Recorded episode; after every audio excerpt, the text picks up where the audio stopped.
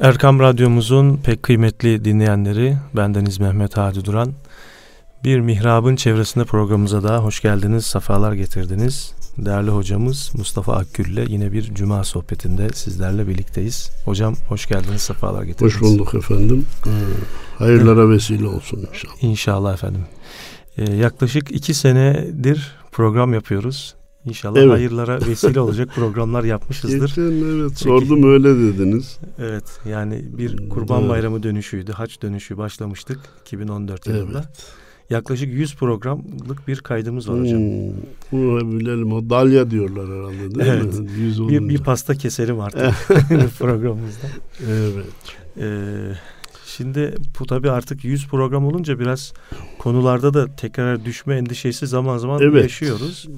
Zaman zaman da düşüyoruz. Zaman zaman da tekrar edilmesine inanıyoruz. Evet. Ama ben sözü unutmadan buradayken Bismillahirrahmanirrahim. Elhamdülillahi Rabbil alemin. Ve salatu ve selamu ala Resulina Muhammedin ve ala alihi ve sahbihi ecma'in. Samimiyetle şunu söylemek istiyorum. 2 sene evvel 100 tane böyle bir program yapabilir misiniz? 100 tane program yapacağız, buyurun deseydiniz, yemin ediyorum cesaret edemezdim. Evet. Ve bitireceğimizi, bunların tamamlanacağını hiç zannetmezdim. Evet.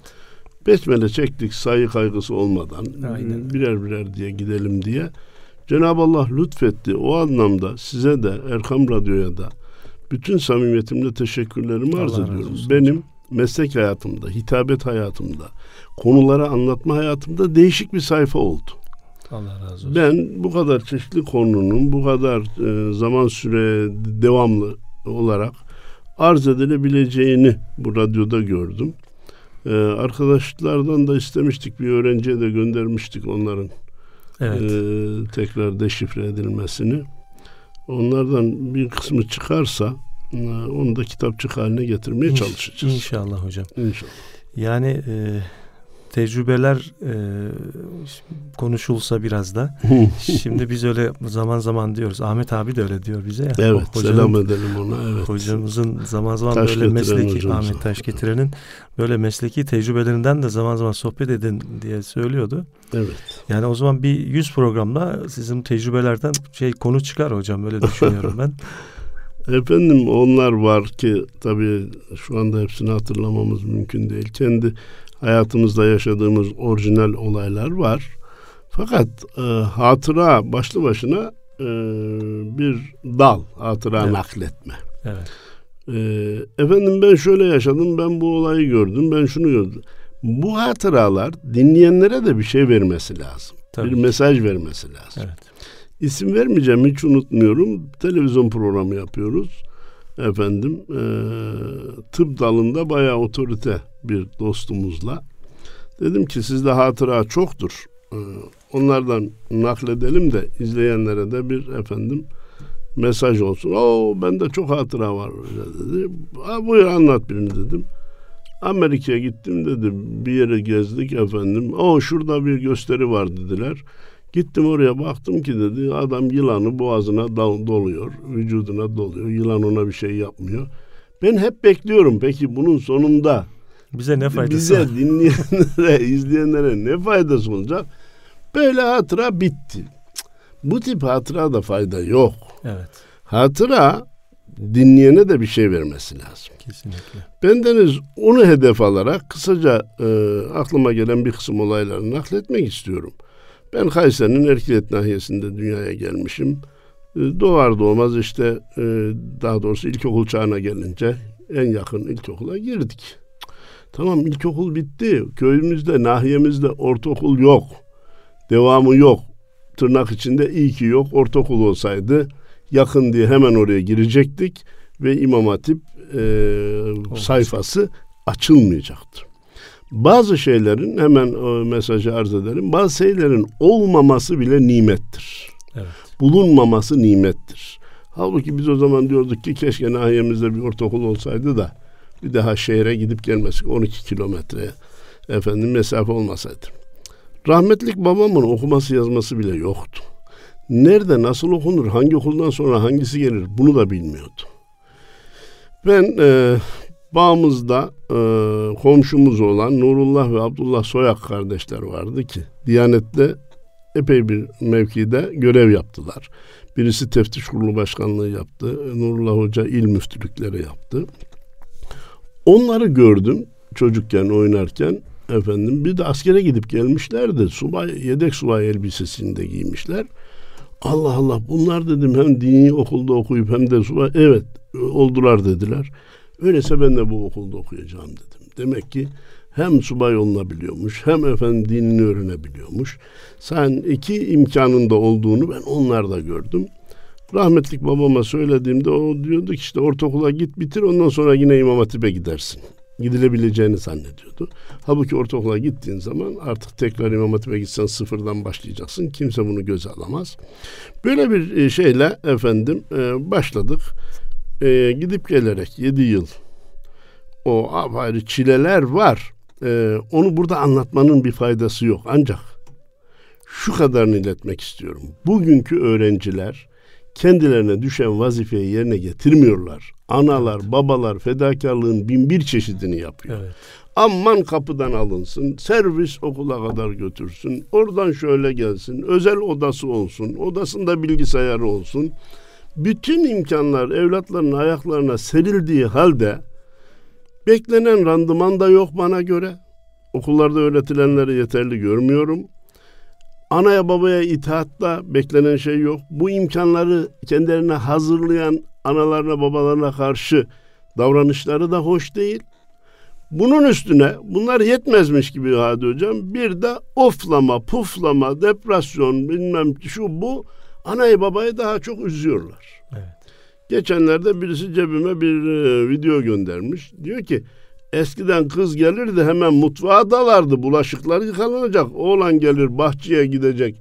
Efendim şeyler bahçe kazılacak. Ağaçlar şeyleri toplanacak. Bilmiyorum. Zaten depresyona zaman kalmazdı ki diyor depresyona girsinler. Evet. Şimdi geliyor okuldan efendim.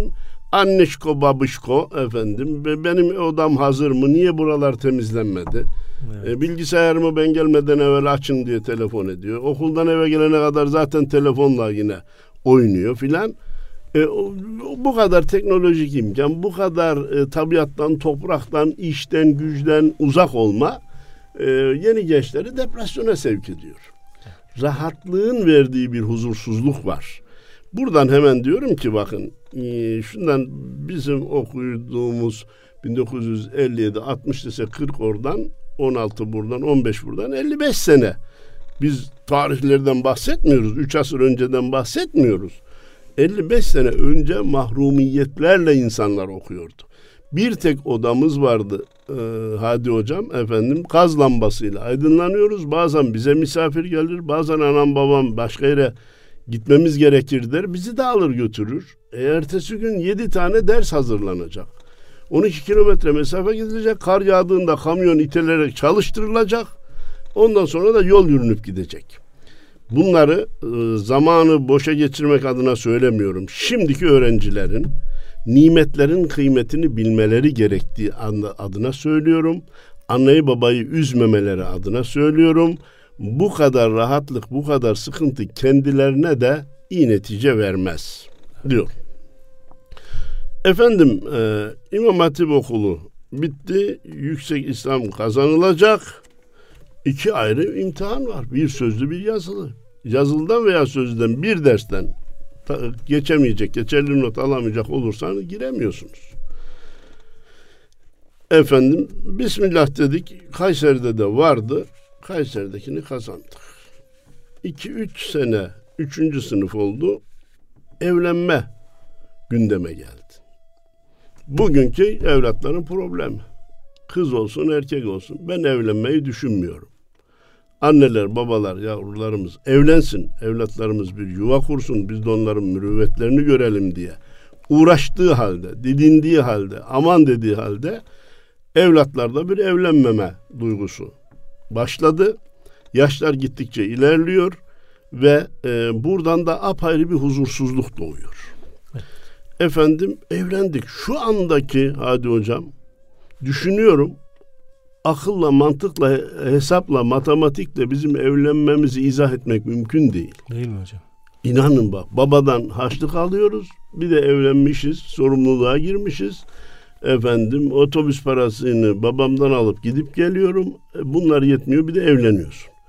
Ama Allah-u Teala indirdi, bindirdi, aldırdı, verdirdi, getirdi, götürdü. Cenab-ı Allah'a hamdü senalar olsun. 50 sene evvelden bahsediyorum. 50 değil, 20 sene, 30 sene evvel rüyama bile girmeyecek nimetleri Cenab-ı Allah nasip etti. Evet. Bir tevekkül fikri varmış. Bir Allah'a bırakma fikri varmış. Evet. Bir kader inancı varmış kardeşim. Şimdi çok hesapçı oldum. Bugün bile ben o günkünden daha hesapçı oldum, itiraf edeyim. Evet. O günkü tevekkülüm bugün yok. İnsanları bu asır, bu çağ, bu teknoloji, bu konfor, bu lüks çok hesapçı kıldı ve hakikaten paran yoksa, işin bozulduysa diye insanların sana bakışı değişiyor. Evet. Efendim, bunun için evliliği geciktirmemelerini gençlere söylüyorum. Çok hesapçılık doğru bir şey değildir. İndiren bindiren Allah'tır.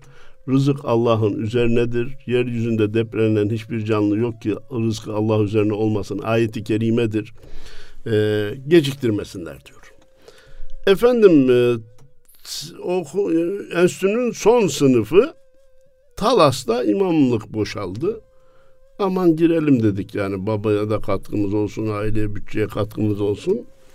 Girdik. Talas'ta, bizim Kayseri'yi bilenler biliyor, işte İslam enstitüsüne yakın, Kayseri ile Talas'ın arasında bir yerde. Gidiş geliş de kolay olur. Fakat biz orayı gurbet zannettik. 10 kilometrelik Erkilet'ten geliyoruz, 8 kilometrelik Talas'a gidiyoruz, diyelim ki 20 kilometre hepsi. O biz gurbete gittik, anadan babadan ayrıldık. O kadar sıkıntılar, ne büyük bir fedakarlık, ne kadar mahrumiyet filan. Ondan sonra Cenab-ı Allah aldı bizi ta İstanbullara getirdi. Siz misiniz orayı gurbet gören dedi. Efendim, orada bir yıl görev yaparken küçük hatıramı nakledeyim. Ahmet Okutan Bey vardı. Asker kökenliydi. Bu Bolu'da, Tekirdağ'da imamlık yapan Ahmet Okutan Hoca değil. O müftü olan değil. Bu Diyanet İşleri Başkan Yardımcısıydı. Evet. Talaslıydı. Talas'a gelmişti. Biz de din görevlileri olarak ziyaretine gittik. Ne yapıyorsunuz dedi. İşte son sınıfa gelmişsiniz. Bundan sonra ne yapacaksınız? İmamlığa devam edeceğiz dedik. Ya biz sizi dedi imamlık yapasınız diye mi okutuyoruz? Değişik görevlere gelmeniz lazım. Müftülük, vaizlik, müfettişlik, Diyanet kadrolarında, milli eğitimde görev almanız için okuttuk dedi. Ben biraz da cahil cesur olur diye efendim başka bir duyguyla dedim ki Diyanet İşleri Başkan Yardımcısı Ahmet Okutan Hocam. Hocam dedim, şimdi biz başka bir görev almak istesek bir oraya tayin olacağız. Oradan askere tayin olacağız. Askere gideceğiz. Askerden geleceğiz, bir başka yere tayin olacağız. Bu kadar tayine, nakle nasıl dayanacağız deyince, hiç unutmuyorum, eğer hayattaysa Allah uzun ömür versin, vefat ettiyse Allah rahmet eylesin. Bu doğru dedi. Bizim askerlikte bir kural var dedi. 2 nakil bir yangın sayılır dedi. Siz dedi girin, imtihanınızı kazanın, ben yardımcılığın Kayseri'ye olmasını temin edeceğim dedi. Çünkü o zaman müftü yardımcılıkları stajyer müftü yardımcılıkları şeklinde oluyordu. Türkiye'de seçilmiş bir kısım pilot iller vardı. Onlardan birinde yardımcılık yapacaksınız. Ondan sonra bir ilçede vaizlik, müftülük yapacaksınız. O arada askerlik olacak. Bu gibi tayinler çok olduğundan bahsedince imtihanınızı kazanın, ben Kayseri'yi temin edeceğim dedi. İmtihandan sonra Kayseri'de müftü yardımcılığına başladık. Her şeyi yapan Allah, indiren bindiren Allah, planı programı tatbik eden Allah. Tam müftü yardımcılığı bitti, hadi hocam bir yere tayine gideceğiz. Kısa süreli askerlik geldi. Türkiye'de ilk kısa süreli 4 aylık askerlik. Nereye? İsparta. Haydi gittik, tamam. Kısa süreli askerlik bitecek. Biz Borçka'ya çıkmıştı. Artvin'in Borçka'sına vaizliğe gideceğiz. Askerliğin sonuna doğru İsparta'da cumartesi, pazar, çarşıya çıkıp dolaşıyoruz. Bir ilan gördüm. İstanbul'da Haseki'de 2,5 yıl süreli bir kurs tertip edilmiş. Diyanet İşleri Başkanlığı buraya müracaatın ilanını yapmış. İtimat edin, benim şahsi şeyim şuydu. 15 günlük, 1 aylık, 2 aylık kurslardan ben bir fayda ummuyordum. Ummam da. Halen de beklenen randımanı vereceğini zannetmiyorum. Hele 5 günlük, 3 günlük seminerler hiç köklü bir şey vermez. 2,5 yıl önemli. Dersler Arapça olacak, soru cevap Arapça olacak. Bu çok güzel fakat kendime güvenim de yok. Çünkü ben Arapçayı hep 4,5-5 alarak geçmişim. Eylül'de geçmişim, ikmale kalmışım. Hiç Haziran'da Arapçadan geçtiğimi hatırlamıyorum. Fakat ben buraya müracaat edeceğim dedim. Kaybedecek bir şey yok. Yaş 26 bitti, 27'ye girdik. Biz o imtihana girdik. O günkü komisyon üyelerine şimdi teşekkürlerimi tekrarlıyorum. Bildiğim için kazandırmadılar benim şahsi kanaatim. Gençliğim için kazandırdılar. Dediler ki biz buna emek verirsek verdiğimiz şeyi daha sonra uzun süre geri alabiliriz. Hocalar kimlerdi hocam? Mehmet Savaş Hoca var mıydı? Yok, Savaş Hoca da okumamız var da o komisyonda yoktu. Mehmet Savaş Hocam Allah uzun ömür versin. Halil Gönenç Hocam Allah uzun ömür versin. Ahmet Muhtar Hocam vefat etti. Allah rahmet eylesin. Emin Saraç Hoca efendim. Ali Yakup Cenkçiler hocalar efendim. Bizim ilk dönem hocalarımızdı. Gençtir dedi. Çünkü o zaman 35 yaşında, 40 yaşında, 45 yaşında müracaat edenler vardı. Gençliğimizde bence ölçü alarak peki dediler. Biz efendim başladık. Sonu geliyor. Tekrar bir vazifeye gidilecek. Biz Allah bilir Borçka vaizliğine tayin çıkıp buraya gelince bir ileye vaiz oluruz. Ya da bir ilçe müftülüğü, en azından ilçe müftülüğü veya il müftülüğü falan hayalliyoruz. Efendim Haseki biterken dediler ki haydi tek tek mülakata çağırdılar. Hakkari, Ağrı, Kars vaizliği var. Hangisini istersin? Ben aslında o denli uzak yerlere gitmeyi istemiyorum. Ama kulakları çınlasın. Allah uzun ömür versin. Tayyar Altıkulaş Hoca'nın doğuya gitmek isteyeni sevdiğini biliyorum. Peki olur dedim. Ondan çok memnun oldu. Bu 3 ilden birine olabilir dedim. Fakat beynimin altında Serde Kayserilik olduğu için ticaret yapma meselemiz var.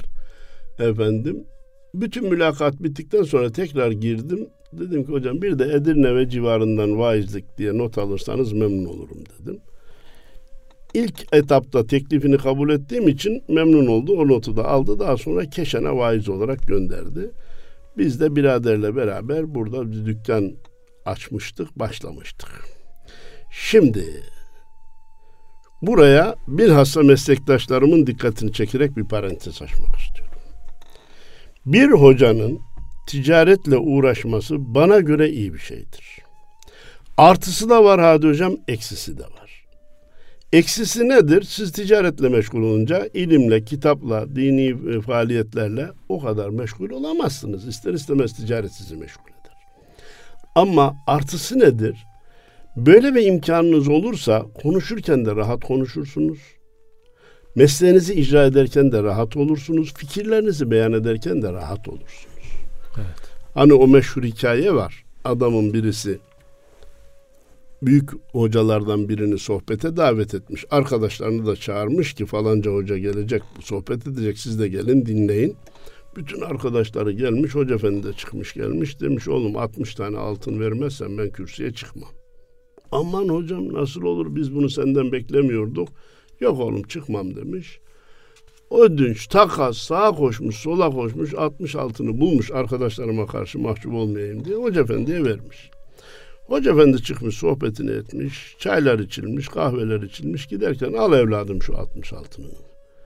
Hocam demiş ben şimdi daha çok bir merak etmeye başladım. Hem zor duruma düşürdüm, bunları temin ettirdin, şimdi de geri ver.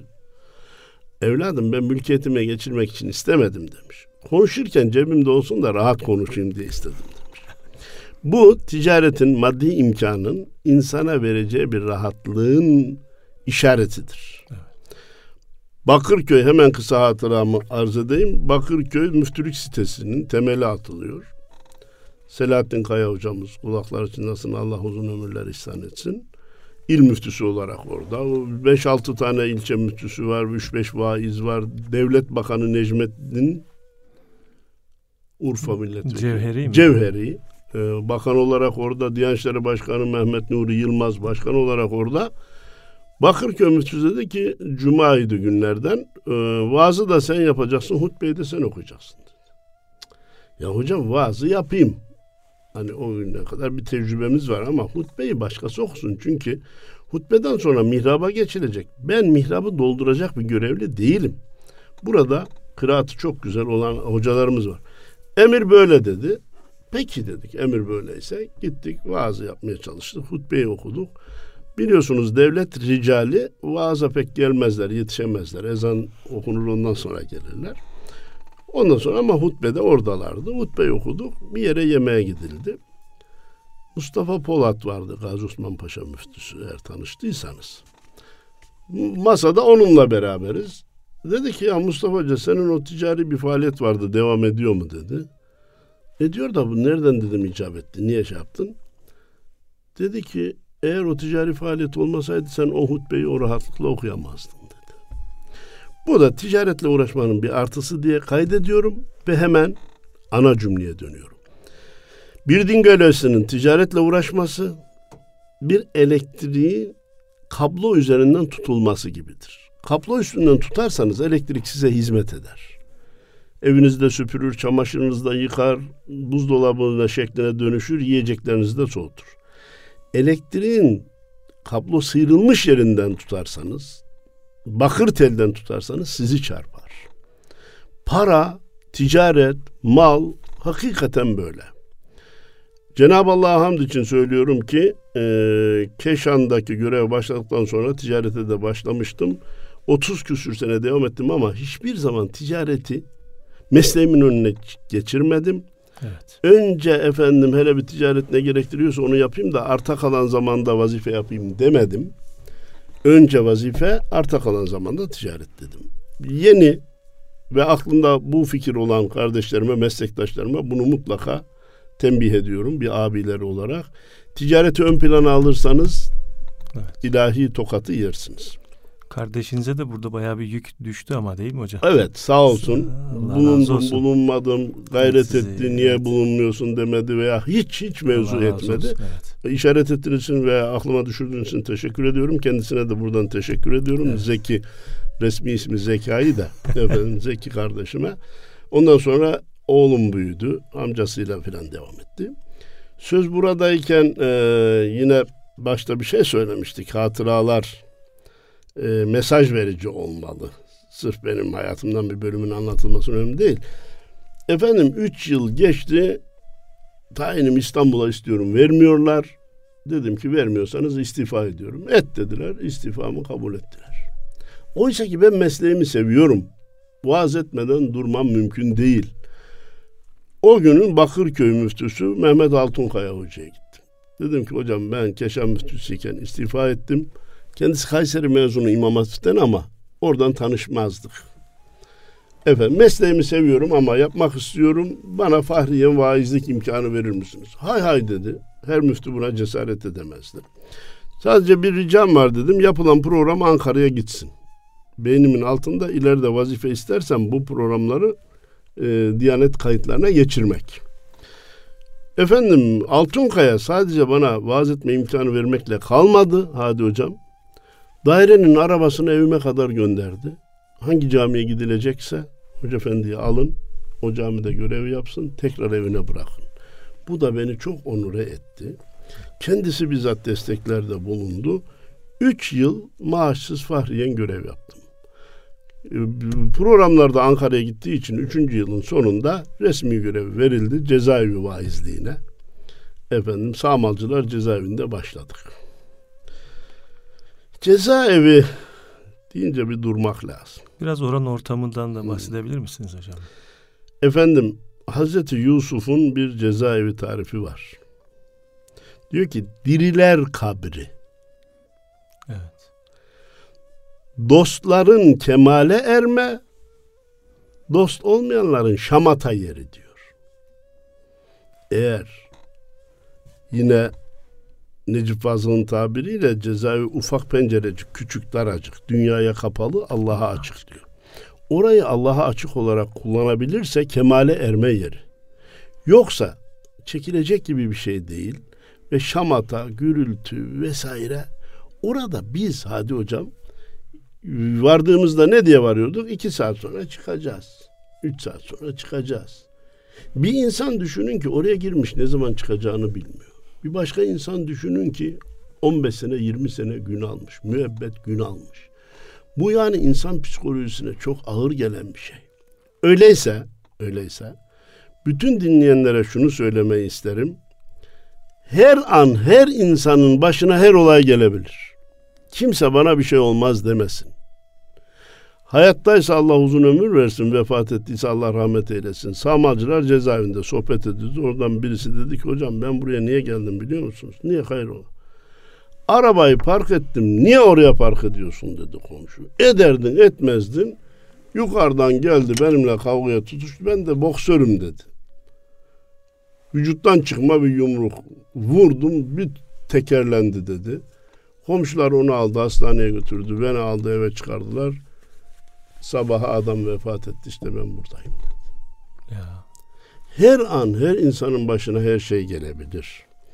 Durum böyle olunca ufak sinirliliklerden dolayı çok pişman olacağımız işleri yapmayalım. Evet. La havle ve la kuvvete illa billah demeyi başaralım. O bana böyle dedi. Ya desin, ne olacak? Nefsin zoruna giden Allah'ın hoşuna gider deyip alttan alıp meseleyi büyütmemeye gayret edelim.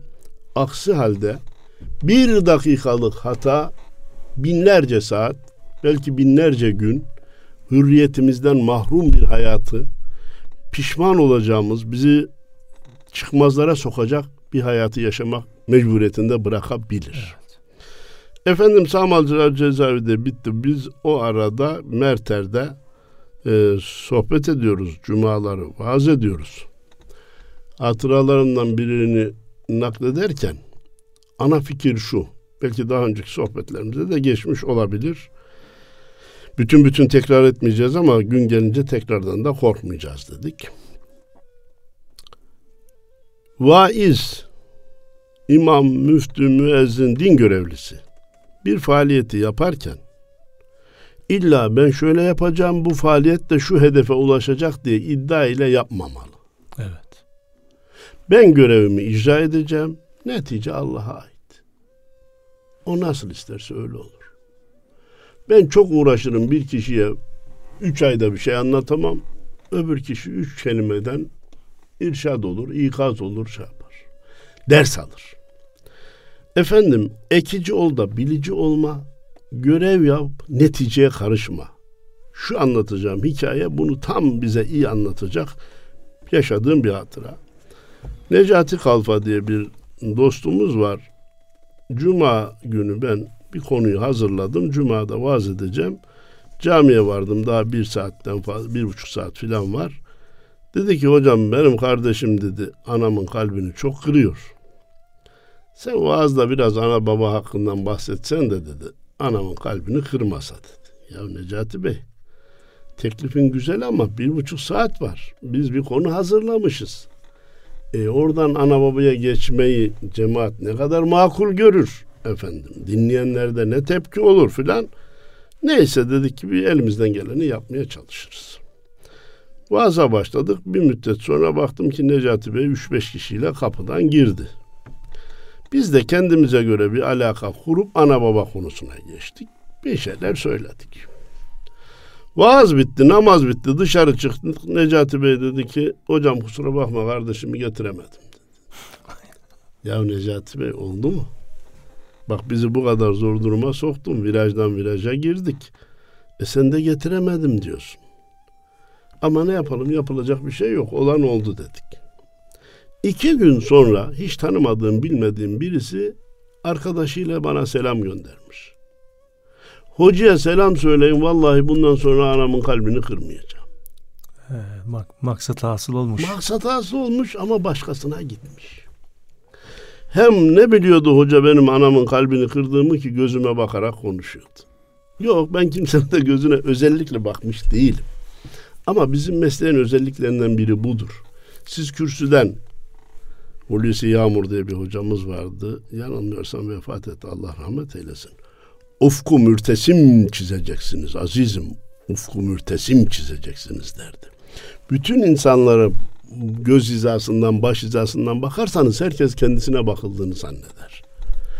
Bir de zaten konu ana baba hakkındaysa ana baba anasıyla babasıyla iyi geçinmeyen bana söylüyor. Der ki biz öyle denilmesinde fayda görüyoruz. Yok canım başkalarına söylüyor derse zaten o istifade edemez. Biraz hani suçlu, havflu olur derler. Evet. O da kendinin üzerine alınmış efendim. Neticeten ben bundan sonra anamın kalbini kırmayacağım diye haber göndermiş. Demek ki biz A şahsı için konuşmuşuz. Allah B şahsının kalbine tesir ettirmiş. Bunun için bütün din görevlisi kardeşlerime diyorum ki görevi yapın. Neticeyi Allah'a bırakın. Tesir edecek, ettirecek olan odur. Kalpleri Allah'ın elindedir. Böyle bu arada konu gelmişken buyurun, aklıma geldi. Hı. Şimdi Mustafa Akkül bir cuma vaazına nasıl hazırlanıyordu? Şimdi şu anda eski birikimlerden bahsediyoruz ama mesela bundan 10 sene önce. Efendim evet. Mesela Sultanahmet Camii'nde bir cumaya davet edildiniz vaaz olarak. Hemen şunu samimiyetle arz edeyim. Bugün dahi davet edilsem cuma sabahından o kürsüye çıkana kadar yine heyecanlanırım. Değil mi? Evet. Zaten o heyecanın da olmasını gereğine inanıyorum. Heyecanınızı kaybederseniz bir şey yapamazsınız. Ya benim epey tecrübem var. Zaten not da almama da gerek yok. Çıkınca konuşurum. O vakitte dolar derseniz ibre düşer, randıman düşer. Evet. En azından zihnen şu andaki diyorum. En azından zihnen hazırlanmam lazım. İtimat buyurun hadi hocam. Zaman zaman yataktan fırlayıp not almışımdır. Çünkü yatarken aklıma bir şey gelmiştir. Aman bunu not alayım, unutmayayım diye. Akla gelen fikri not almazsanız unutma şansınız %80'dir. Değil mi? Not alırsanız bakmasanız dahi hatırlama şansınız %80'dir. Bakmasanız dahi. Orada notta var ya, o size güven olarak yeter. Evet. 100 tane madde not alırsınız. Orada kaçını söylersiniz, kaçına imkan bulursunuz, kaçına bulamazsınız Allah bilir. Hiç not almadığınız konular da orada gönderilir size. Allah-u Teala orada aklınıza getirir. Fakat nasıl olsa orada zuhurat olarak aklıma gelir söyleyeceklerim diye notsuz çıkarsanız o yardım kesilir. O gelecekler gelmez. Onların gelebilmesi için elde yeteri kadar notun olması lazım. Daha 10-15 sene evvelkinlere gittiğimizde Riyaz-ı Salihin bizim malumunuz el kitabımız. Hazırlayanlardan Allah razı olsun o konudaki ayetleri, hadisleri bir araya getirmişler. Biz de onu biraz daha hikayelerle, örneklerle, benim acizane uygulamalarımda bunu millete nasıl anlatırım? Hangi evet, örneği verirsem kafaya yatar. Çünkü siz bir dönem görüntülü vaazda evet, İstanbul'da uygulayan, ilk uygulayanlardansınız. Göze hitap eden evet şeyleri uygulamaya çalıştım. Hala da devam eder. Onlardan biri olarak işte bence makul hatıra budur. Akla da söz esnasında gelen. Şükür konusunu hazırlamaya çalışıyorum Hadi Hocam. Çeşitli şükür tarifleri var. Her nimetin şükrü kendi cinsinden olacak. Zikir fikir şükür dersimizde işlemiştik onu. Dinleyenler hatırlayacak. İmam-ı Şibli Hazretleri'nin şükür nimeti unutup da vereni görmektir diye bir tarifine rastladım. Bana çarpıcı geldi. Yani nimetin sahibinin Allah olduğunu bilmek. Görmek derken Allah'ı görecek değil. O kudret elini hissetmek. Dedim ki ben bunu hangi misalle anlatırsam kafalara daha iyi yatar.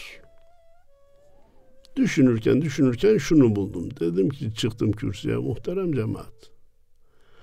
Eskiden görücü usulüyle evlenmeler vardı. Oğlumuzun anası babası mahallede bir kızı oğullarına uygun görür. Karşı tarafında işaretlerle onayı alındıktan sonra gençler de birbirini görsünler diye Oğul tarafı oğlunu alır, kız tarafına gider. Kızımız da bir kahve yapar, getirir. Kahve içilirken, sunulurken gençler de birbirlerini görmüş olurlardı. Bir ara kendinizi böyle bir damat adayı yerine koyun. Ananız babanız sizi aldı, götürdü. Kahve geldi, içildi, dışarı çıktınız. Oğlum kanaatin ne oldu diye soruldu. Kahvenin tepsisi de küçüktü. Kahvenin köpüğü de azdı. Fincanın rengi de tam iyi değildi deseniz ananız babanız size kızar. Oğlum sen kahvede mi takıldın kaldın? Biz seni buraya kahveyi vereni göresin diye getirmiştik. Sen sadece kahveden bahsediyorsun. Verenden bahset bize. Verenin hakkında kanaatin nedir? Derler. Demek ki nimeti unutup da vereni görmenin örneği budur. Sizin arabanızda, yazlığınızda, kışlığınızda, villanızda, her şeyinizde, tezgahınız, fabrikanızda bir fincan kahveden ibaret.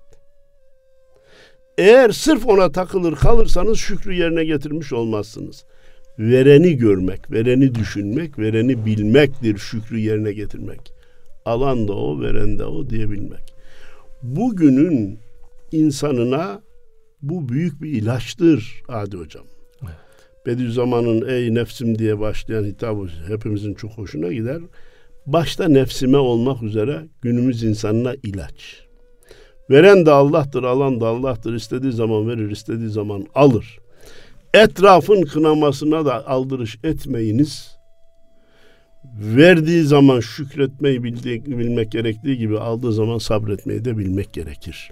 Çeşitli iflas olayları olabiliyor. İnsanların başına beklenmedik olaylar gelebiliyor. Ama takip etsinler, nice sıfıra inip de tekrar zirveye çıkan insanlar da vardır. Evet. Sayıları da az değildir. Bunun için nimetin sahibini görmek, verenin alanın kim olduğunu bilmek günümüz insanının ilacıdır. Depresyona girip sağlığımızı alt üst etmeden, bunu başkasına söylemek kolay, yolumuza devam etmemiz gerekir diye düşünüyorum. Vaktimiz nasıl bilmiyorum. Efendim Flash TV'ye bir başlama hatıram var kısa. İstanbul vaizlerinden 15'er dakikalık konuşma istenmiş Adi Hocam. Selahattin Kaya Hocam bizi de gönderdi. Oraya 2 tane 15'er dakikalık konuşma vereceğiz. Sıramızı bekliyoruz.